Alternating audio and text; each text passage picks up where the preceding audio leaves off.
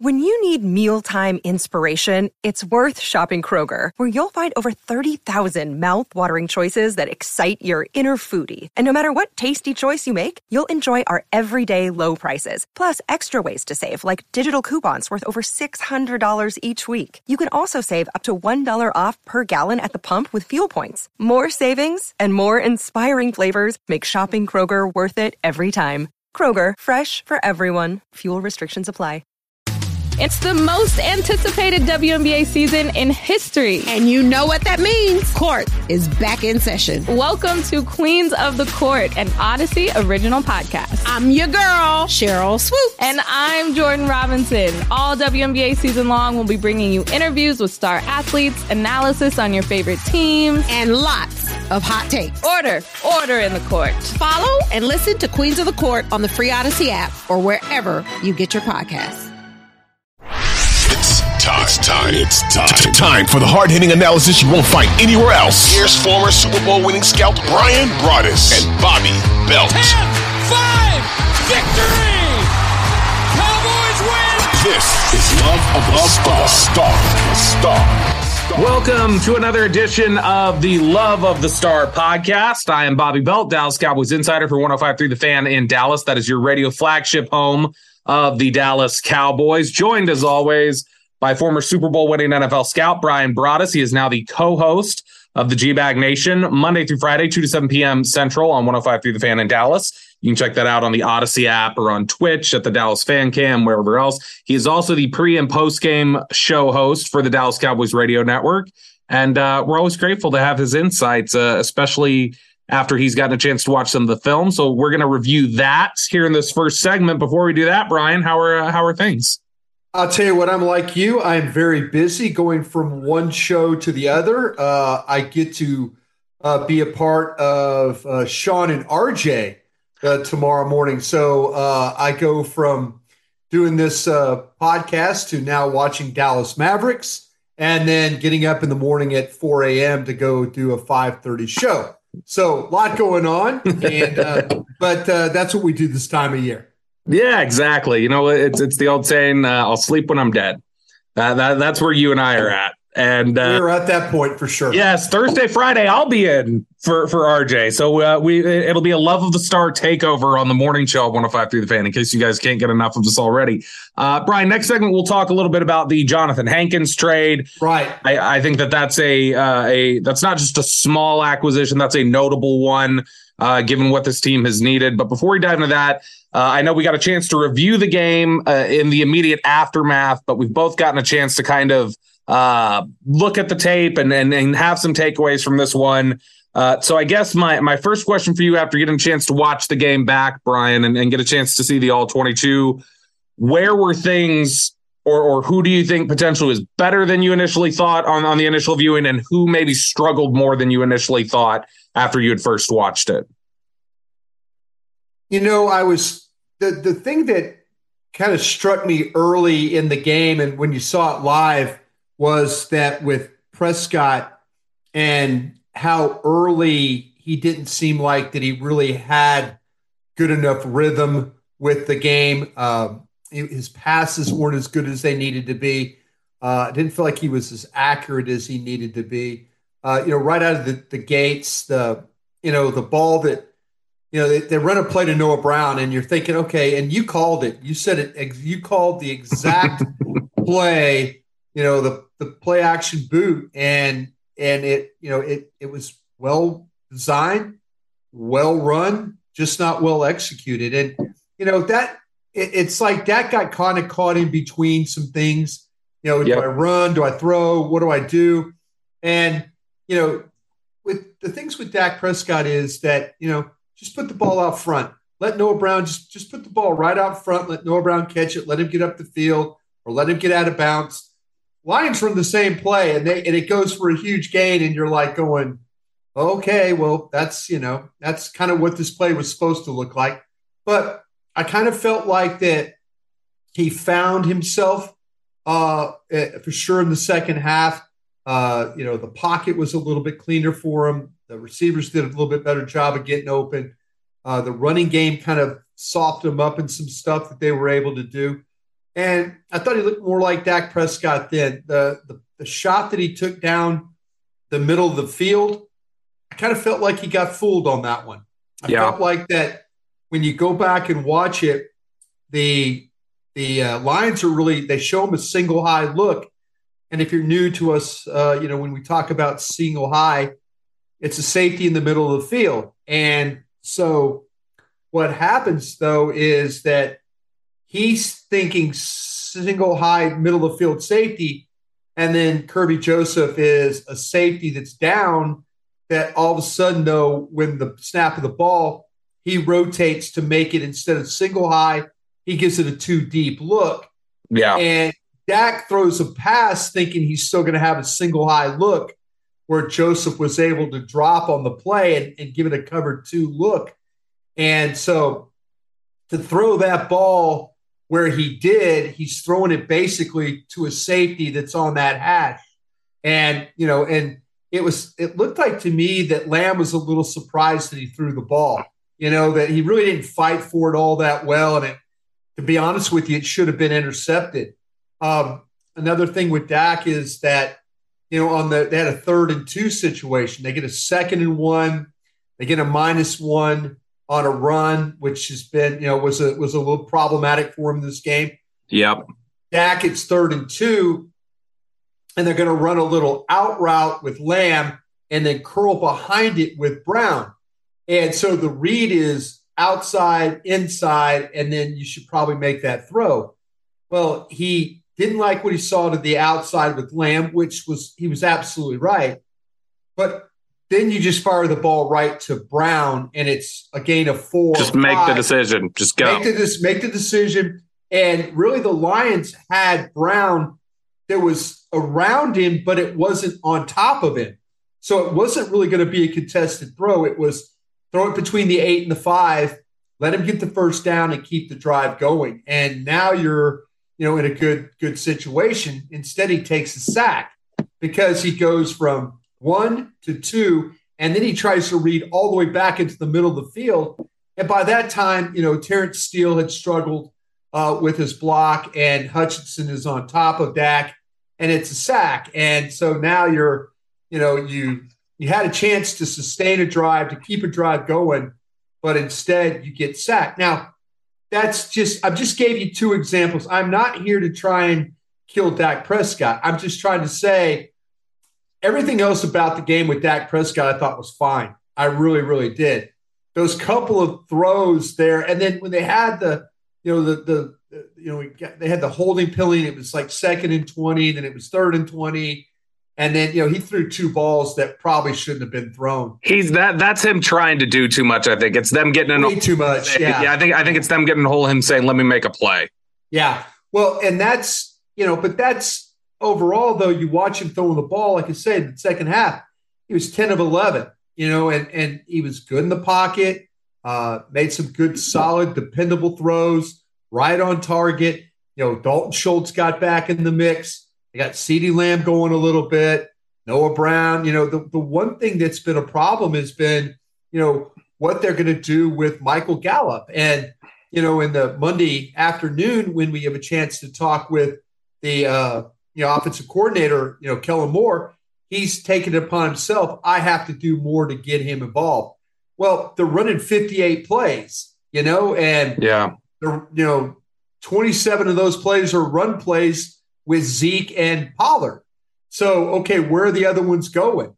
And you know where are the other plays going? And you know there's been a little problem I think with with Michael Gallup, and I just don't see the separation that I have you know throughout his career, and I don't see really the confidence. You know, I, I, what's the last receiver to go out and really snatch a ball for the Dallas Cowboys? You know, we've seen guys like you know back in the day the you know the Michael Irvin snatch a ball, Dez Bryant snatch a ball, Cedrick Wilson was the last one, probably. yeah, I mean they've they've had guys that in the past have extended their hands and and caught passes. Yeah. And with this group, you don't always see that. You just don't always see that. And you know, if there's if there's not separation and they're not extending, they're going to get some balls knocked down, like they had all those balls knocked down in the Eagles game.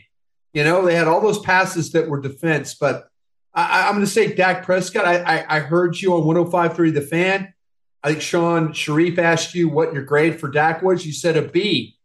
I think that I think that's absolutely what he was. Now, I'm, I'm doing a lot of talking here, and I apologize. No, no, no. This is this is exactly what I think people wanted to hear. They want to hear the break. what did it look but, like on tape?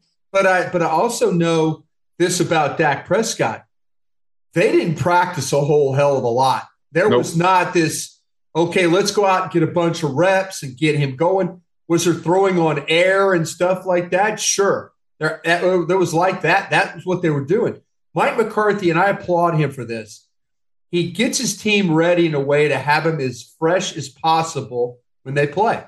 They play yep. a Sunday night game. They get home very, you guys get home very early Monday morning. You know, you have a couple of days to kind of recover. And now you're in the middle of practicing.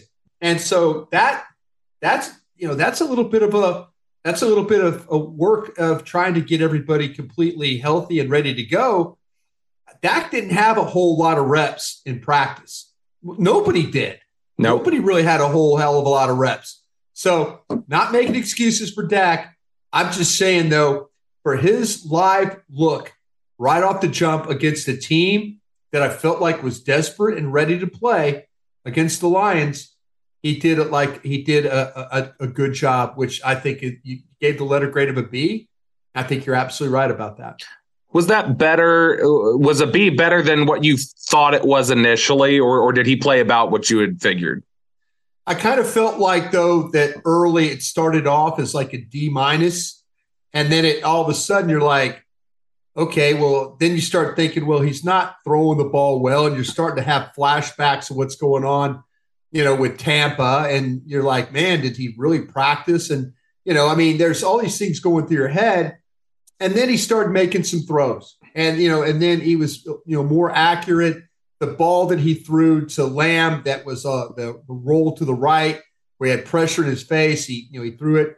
Eh, you, know it, it was in a great spot. The ball he threw to Dalton Schultz that got Dalton Schultz's knee kind of banged up again was a beautiful ball. Great touch, right where it needed to be. When you started to see that, you're thinking like, okay, this is starting to come back to him a little bit. Yeah. And I think that's those are the kinds of plays that that helped him along the way. You mentioned the Gallup issue there. Um, let's talk about Gallup and, and the receivers in general. Um, and, and, you know, let's address first what Kellen Moore had to say, where he he said there that you know I got to do a better job. We can't just have two targets. That's my bad. I got to do that. You remember in in 2020 where Mike McCarthy had that famous quote about fantasy football nonsense about the idea of playing Zack Martin at tackle realistically, to to just pull it back a little bit, Mike McCarthy said fantasy football nonsense because he was protecting a player who didn't want to play tackle, and he was protecting him from having to say Zack Martin doesn't want to play tackle, and so right. he came up for with different ways to say. Is that Kellen Moore giving cover and fire to a player in Michael Gallup who's just not playing well enough? You know, coaches are very mindful about trying to throw guys under the bus, unless you're Mike Leach at you know, at Mississippi State. yeah. And if you haven't heard Mike Leach talk about dinosaurs and no hands and all that, and you know things they need to work on, go YouTube Mike Leach press conference talking about hands, and you'll understand what I'm talking about. Yeah. And that, but I think you have to be very careful of that. Um, I don't think that I don't think that Gallup is playing, and I and honestly, I'm giving him and Britt Brown a lot of credit for even coming back the way they have. But man, I just when you get Michael Gallup, we we were talking about this, Bob. Wait, who's the guy that was going to benefit the most from Dak being back? It was either going to be Michael Gallup or Dalton Schultz. Yeah, oh, and, and maybe even the running game. Maybe Zeke and Pollard were going to benefit having a legitimate quarterback that can throw the ball. And again, it's not like I'm bashing Cooper Rush but I think you need a threat there. You know, you needed that threat. And I just don't see it right now with with with Michael Gallup. I just don't see uh, you know, with what's going on there. I I just don't I'm not too sure about this, you know, the you know, it just it doesn't look right. And I don't know how confident he really, really is catching the football right now. Do you do you think there's anything lingering from the ACL, or do you think he's back and he's just not mentally there right now? I think that it's just like he he needs man. The guy is he makes the most incredible catches, contorted catches you'll ever see. But there's also the easy ones where you go, well, why? What what happened there? Why was that not a catch? You know, and and I mean, I'm singling him out, but these guys have all had moments where to the point where you know, uh, Cowboy Nation out there is talking about need a receiver, got to get a receiver. And then I will remind people, well, okay, you got these receivers. Do you feel like if you go get one, that this coaching staff will do whatever it takes to get the best out of that receiver?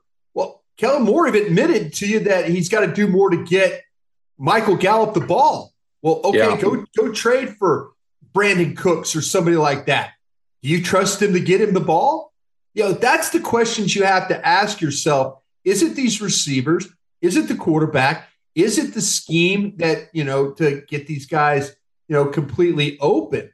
You know, I mean, we saw it with uh, Amari Cooper and those guys last year. They they had moments where receivers were open, but you know, they're not always winning off the line. Quarterback hasn't been completely accurate. I mean, he was accurate in the second half, but there's there's still a lot of questions that I think that Cowboy Nation is asking about these receivers, and I don't know if it's necessarily all the receivers' fault.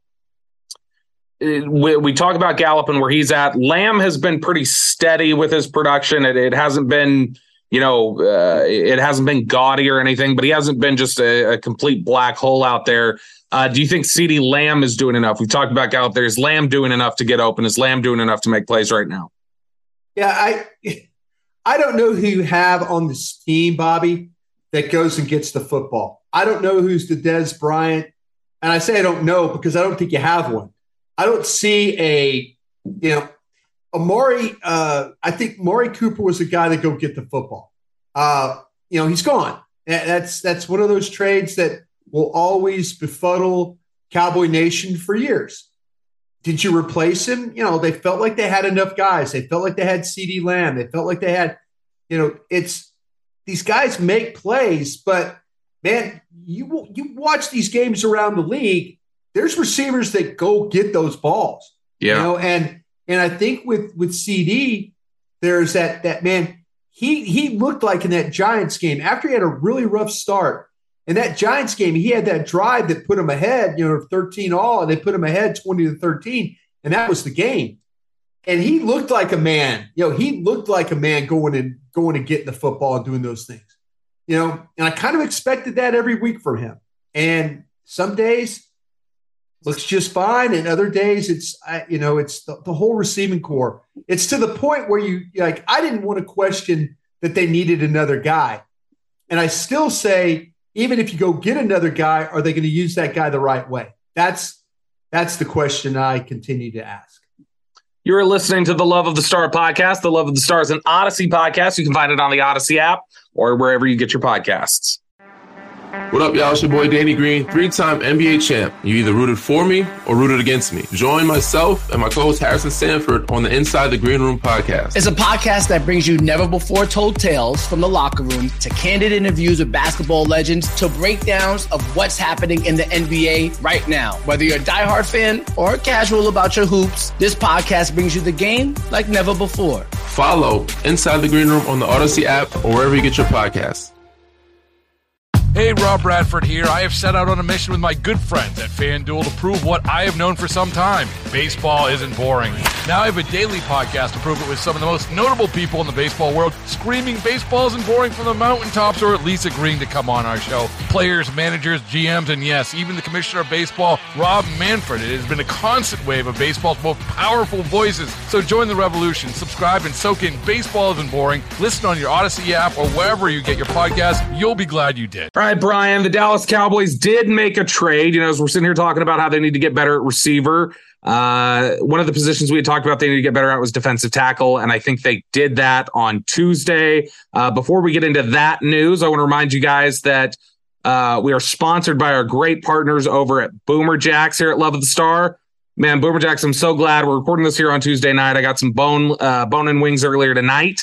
Uh, the traditional wings are half price on Tuesday. If uh, if you're a fan of the boneless wings, you're listening to this on Wednesday. You can head over to Boomer Jacks today. They got half price boneless wings. They they got you set up with any sort of deal that you need to tickle your wing fancy. Uh, they've also got the coldest beer in DFW. Drink special starting at three dollars. Wall to wall TVs, live music, whatever game you're looking for, whatever atmosphere you're looking for. Boomer Jacks has you covered. There are 17 DFW locations. You can find yours by heading over to boomerjacks.com. Bryan, the Cowboys have a new defensive tackle, a, a pure nose tackle, like a, a, legitimate nose tackle guy. You know, you, the question was asked when John Ridgeway was making this team early on before they had to cut him about how many one techniques is this team really going to keep. Well, with all the ones they kept, they're apparently not totally satisfied with any of them because they go out and get Johnathan Hankins for a sixth round pick in next year's draft. Uh, I know you've got to talk to your gang of seven, which is your collection of guys across the league, front office uh, guys and gals who who share their insights about players and things going on around the league. What's some of the feedback you got about this particular trade for Johnathan Hankins today? Yeah, you mentioned my guys around the league, and if you follow along on 105.3 The Fan, it's known as the Gang of Seven. It's the men and women who are general managers, player personnel directors, uh, you know, scouts, anybody, you know, that I've known through my days of working in the league to will give me the time to, you know, they watch all the tape. They know all the names. I I'm watching Mavs basketball and and watching the Dallas Stars and trying to do a show and all that. But I appreciate what they do for me and uh, give me the time to, you know, when, when a player gets traded or somebody comes up, a name comes up, they can give me a good scouting report. And what I got from uh, talking to my gang of seven was this this is a player, and I'll read from one of my scouts. It says this gives them another interior presence that will allow them to diminish the run. You know, it's very good gap, half gap, uh, two gap run defender. Very intelligent, instinctive run defender that plays hard, has the ability to compress the pocket in the run game. You know, that's that was one of my uh, scout buddies said that. Another one said this guy's an anchor nose, tough, physical, has some nasty to him. Good double team. Anchor won't get lot, a lot of tackles. Short range guy uh, can max out to the C gap, which, you know, that's A gap, B gap, C gap. It's out by the tackle outside that. Uh, so that's kind of where his range is. He'll keep linebackers clean, does the dirty work. And this guy said, I like him for what he is. Good addition for him. So those are just a couple of guys that what they thought. Uh, another one thought that um, he will help provide some size and stoutness at defensive tackle for the Cowboys.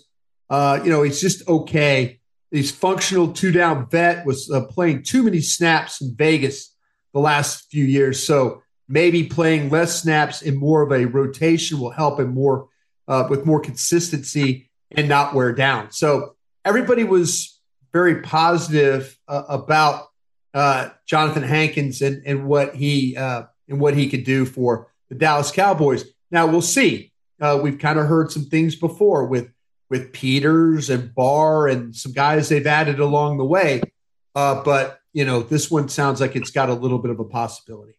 Yeah, and I watched some of Johnathan Hankins today. I went through uh, the last few games that he's played in Vegas, and he's an upgrade, I, I think, over what Bohanna's given you, what Gallimore's given you, Hill, um, guys like this.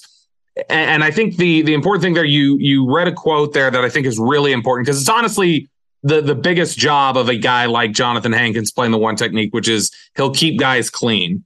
And so, so what that means, whenever that that term is used for you guys listening at home who are wondering what that means, keeping guys clean mean that Johnathan Hankins is going to occupy enough space, occupy enough black blockers that you know, a guy like Leighton Vander Esch or Anthony Barr is going to have a clean run to get to the ball carrier and be able to make a play there.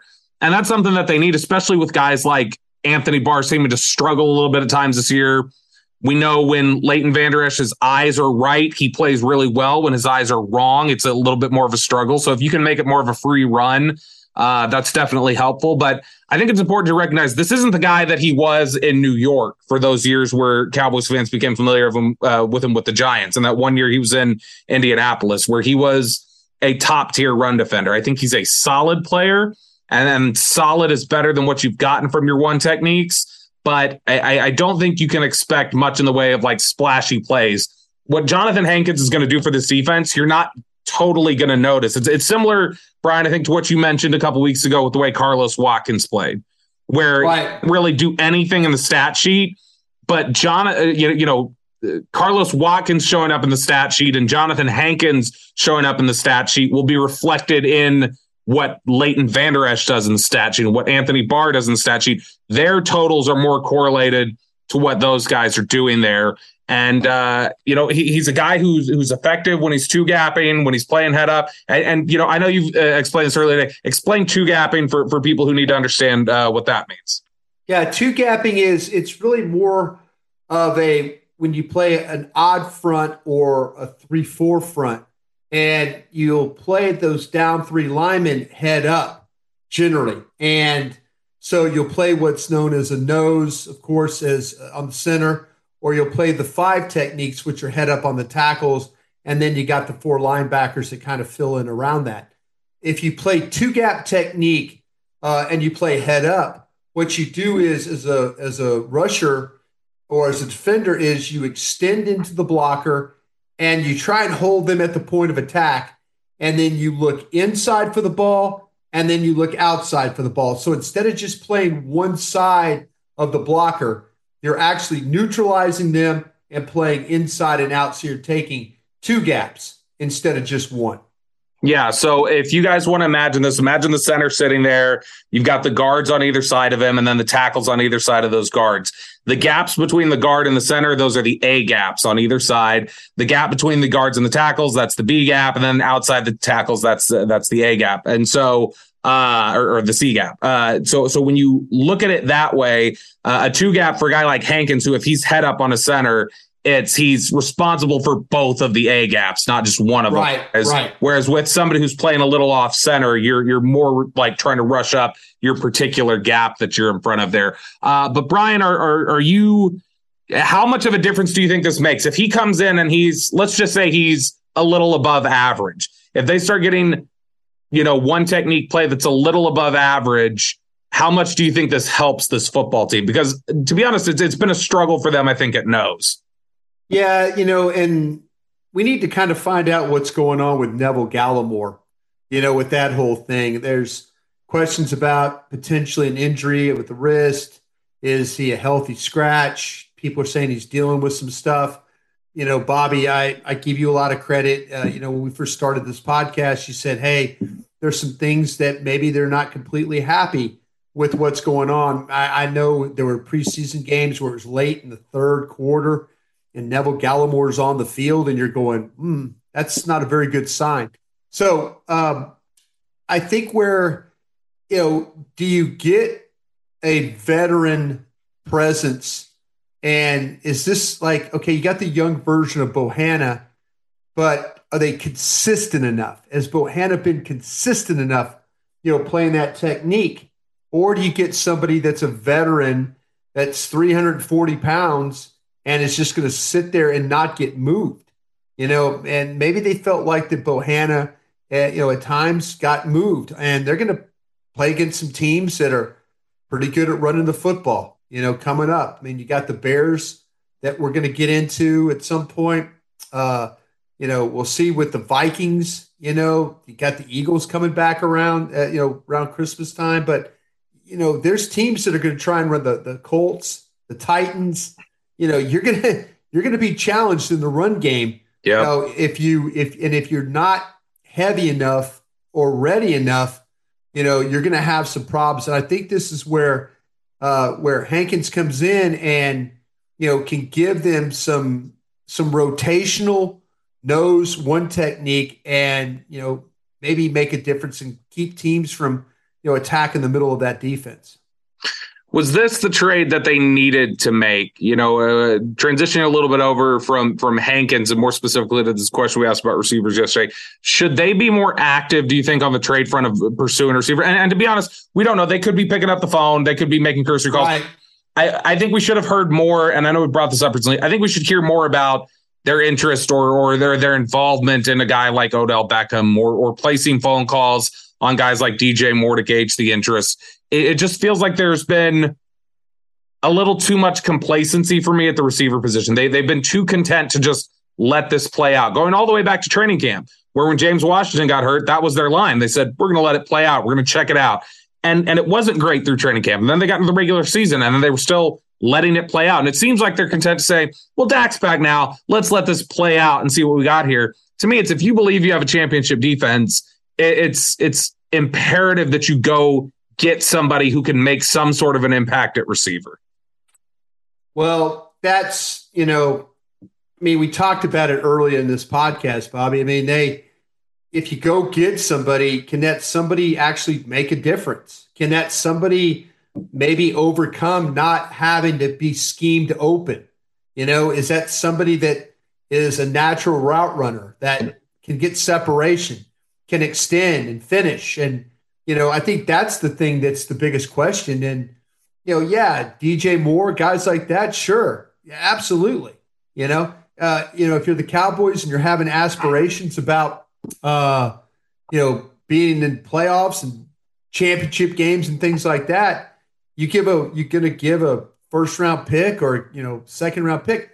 Those picks are like late. They're late in the draft because you know it's going to be you're somewhere probably picking you know 27th, 28th, 32nd if you're lucky. Yeah. You know, and that's, you know, you're not going to find anybody better at 26, 27, or 28 than a guy like DJ Moore if you have to give up a one. So, yeah, I, I'd love to say that and see that. But I can say that that guy has better be ready made and ready to go because there could be a possibility that he's not going to get, like I say, get schemed open. You know, he, he might not have a quarterback that always puts the ball right on top of it. You know, you have to be ready for those things too. Can Odell Beckham be that guy? Because I think he can. I do. Yeah. If he, if he, if he can if he can be yes. that guy, why not get involved? You've got the cap space to play in those waters. Well, he you know he might not. You know, Odell loves to be courted. That's his deal, man. He yeah, yeah, and and and and to be fair, I know this for a fact. He would have interest if the Cowboys called. He would have them in, in his running as one of the teams that he'd like but I don't think they pursued it. And like you say, he wants to be courted. So why don't the Cowboys just court? Isn't he somebody who could impact the scene? Look, they've talked all year about, hey, look, we're, we're going to get Tyron Smith right back for the meat of the schedule. We're, we're going to get him just right. time. So why wouldn't you have a similar approach with a guy like Odell Beckham? I mean, to say, well, he's coming off an injury. Okay, but so's Tyron Smith. And you're talking about what an advantage that is. Bring Odell Beckham in here for the media schedule. Let him him come in here and, and make some sort of difference. It's just it's frustrating to me that it seems like there are options out there to pursue to make this team better in the passing game, and they just seem content to say we don't need our passing game to be any better than it is. We can just defense and ground and pound it. Yeah, well, like I think that Odell Beckham and you know there's gonna be teams like Buffalo's gonna jump in on this. Yep. Uh, you know, Kansas City. Uh, Kansas City's going to jump in on this. Uh, you know, the, the Rams are going to jump in on this. You know, that's kind of what you're dealing with right now. But I, I know for a fact Odell Beckham loves to be coddled and hugged and held and told he's the greatest thing in the world. I know? do too. Yeah, we all do. But but but in this case, him even more. And yeah. if you're not willing to do that, don't get in on the Odell Beckham thing because he wants to feel you. Uh, he wants to feel how much you care about him.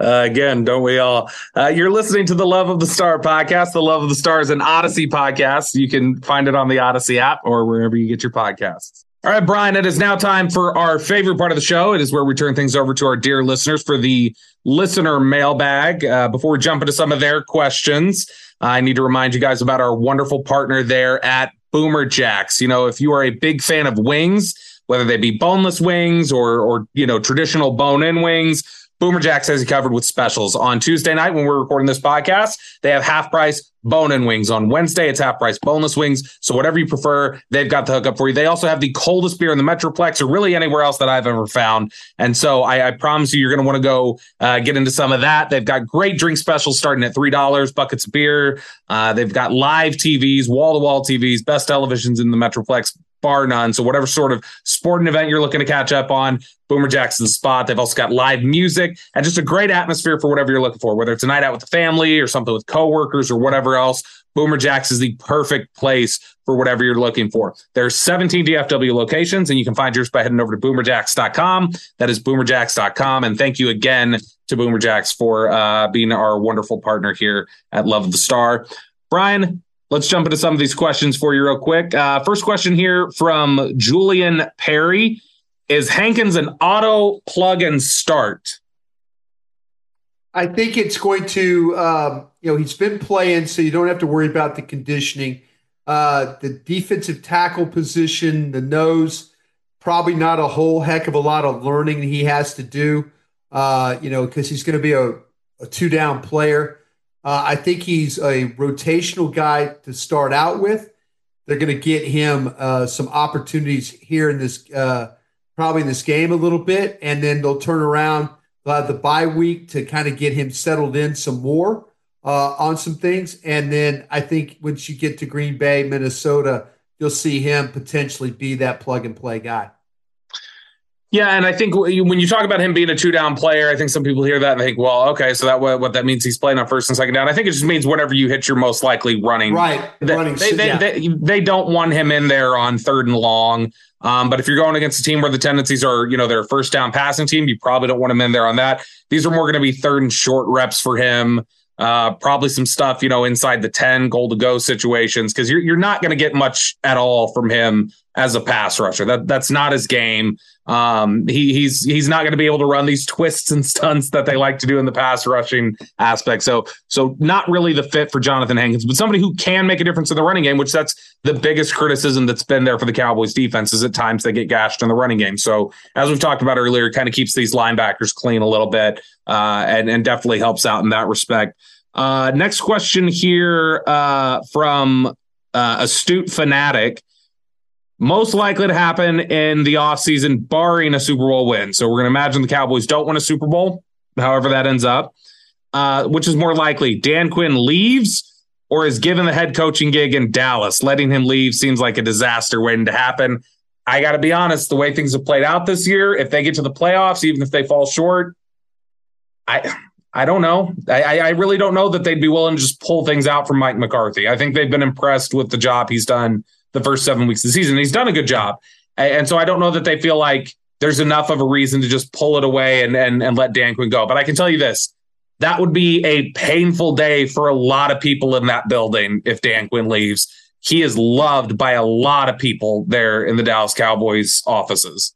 I, I, I kind of feel like it's going to come down to what happens if they do make the playoffs and how do they lose in the playoffs. Is it a complete falter faltering of the offense? Uh, you know, is it something that Mike McCarthy could have fixed or could have done something with?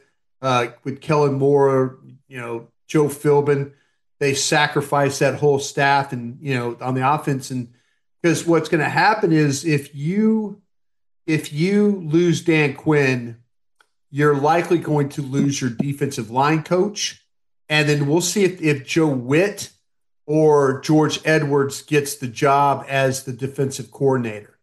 That that to me, I think will be the the will happen. But you're likely to lose uh, AD, the defensive line coach, and and Dan's gonna, you know, I don't know who else he would take, but if if in fact it's a it's a collapse because the because the offense collapsed and they say, well, we're just going to name Dan the coach, and whoever Dan wants to bring in as the offensive coordinator, then I think that's the question you have to ask. I think that Dan Quinn is so beloved in that organization, especially by Will McClay and also Stephen Jones. And and if they will fight like hell not to have somebody like Sean Payton, I believe, come in because Sean will want to do things in personnel. He absolutely will want to do things in personnel.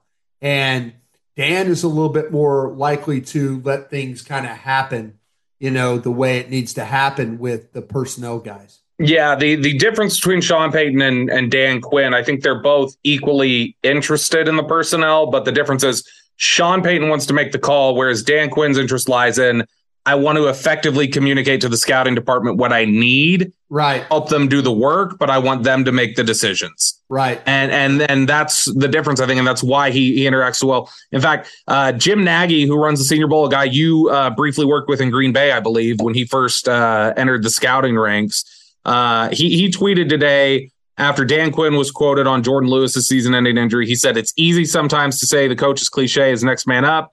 But there's a dude behind that injury too, and we'll miss him. We love him. That's a hard one for us to deal with, but we certainly will. And Jim Nagy quote tweeted that and said, Statements like this are why players go so hard for Dan Quinn and why he should be at the top of any head coaching shortlist this offseason. And he can coach up a defense too. So, you know, it, it's pretty, he's pretty widely you know he's held in high regard by by pretty much everybody in the league at every level of, of football operations. Yeah, uh, Dan, I know talking to my guys in Atlanta before he got here, uh, to a man were telling me Tom Dimitroff, former general manager with the Falcons, is like, listen, we were one bad half of football away in the Super Bowl from all keeping our jobs. You know, we goes, we win that Super Bowl, we're all still working in Atlanta. And so, but to a man, everybody I know in Atlanta that was talking about these coaches uh, on the defensive side of the ball, they all love these guys. Question here from Garrett. If DaRon Bland, speaking of the J, uh, Jourdan Lewis uh, injury, if DaRon Bland steps in for Jourdan Lewis, as most seem to expect, and plays well enough, do you think we've seen the last of Jay Lou as a cowboy? Roughly $5 million cap hit next year. Yeah, they yeah. saved some money by by letting Jourdan Lewis go. And Jourdan Lewis is a slot guy in Dan Quinn. Yeah. That, that's what he plays. And DaRon Bland is a guy I think they feel really good about there in the nickel. And so yeah, I mean, I think if DaRon Bland shows that he can hold that down, that's probably the end of Jourdan Lewis. Yeah, I, you know, you, you just don't know until you get there. But yes, we might have seen the last of we might have seen the last of uh, Jourdan Lewis, and you know, we'll you know, like I say, uh, DaRon Bland, if he shows up and plays really, really well, you know, there's you know, there's a good possibility that they'll just you know move on, and and that's what they'll do. But uh, Jourdan Lewis has been a, a, guy that has shown toughness and and grit and all those things in the way he's played. He, he hasn't always been perfect, but for the most part, I think he's done a pretty solid job. Yeah, that's a high football character guy that has fought to keep his spot on this team for as long as he has. And he's somebody who's earned a lot of respect from players and coaches and front office people. Um, you know, when when he first got here, he he was a third round pick. He was a guy who had a good rookie season. And then Kris Richard came in here, and Jourdan Lewis doesn't fit the way Kris Richard thought defensive backs should be. And all of a Jourdan Lewis was not on the football field anymore. And in, in, in that in that moment when that was happening, um, you had Taco Charlton really starting to sour uh, because of because of his attitude and the way he did things. And I had somebody tell me that uh, somebody had a come to Jesus meeting with Taco Charlton near the end of the 2018 season and they used Jourdan Lewis as an example. They said, look at Jourdan Lewis and the way this guy is having to fight against something that has to do with how God created the man. He can't yeah. anything about his size, and he is out here fighting, and he's trying to get reps on offense, and he's trying to do different things to, to work his ass off and be better, and and and still is out there being competitive. And your issue is just about your attitude. You can't fix yeah. that. And Jourdan Lewis is fix is trying to fight to fix things that he has no control over. And, and so you you're completely in control. So they've always thought really highly of Jourdan Lewis and, and the way that he's fought. He he is absolutely beloved as, as a true high football character type of guy. Yeah, absolutely right. Uh, next question here from uh, uh, uh, from Dean Julia, one of our loyal listeners. Do you think this team needs to pass more aggressively in the first half of games going forward? I feel like if they went up 10 nothing on a team, it would feel insurmountable and the pass rush could really get after it, then run out the clock, or is the risk of turnover something to avoid? I, I don't think that Dak Prescott's a guy who, who's ever been a, a big turnover machine. I understand sometimes the throws aren't great, but yeah. overall, relative to the league average, um, he he's a, more protective of the football than others. And so I I do feel like they, they can't operate every single game like they did against Detroit. I, I don't think that's a feasible plan for all these games against contenders. Um, so yeah, would I like to see them throw the ball a little bit more? Yeah, I think that's part of why they took the ball first against Detroit. They wanted to get up early and and and put some pressure on Detroit. Um, but ultimately, uh, I, I, think that when you hear Jerry talk and you hear the way they've approached things, I think they're going to have to lose a couple games before they say, Let, let's change things up. I, I agree with you 100% on that. I, I think that they know how good this defense is. And uh, to Dean's point, though, you know, yeah, it, it, reminds me very much of the early Cowboys that I used to have to compete against when I was in Green Bay. Is they would build a lead and then they would wear you down with the running game and then they'd wear you down with their defense. Yeah. And so, but yeah, it's it's you know we Dak needs to get back on that, you know that that uh, you know that consistency train where he's throwing well, they're scoring, you know, they're I mean it's last I think that the Detroit game was a good game for him to kind of get himself get himself muddied again. You know, get the feel of the game. We'll see. You know, this could be a very interesting game against the Bears this week. If the Bears just commit to the run, it could be a very short game. It could be a very much a, you know, maybe you don't have 11 or 12 possessions in the game.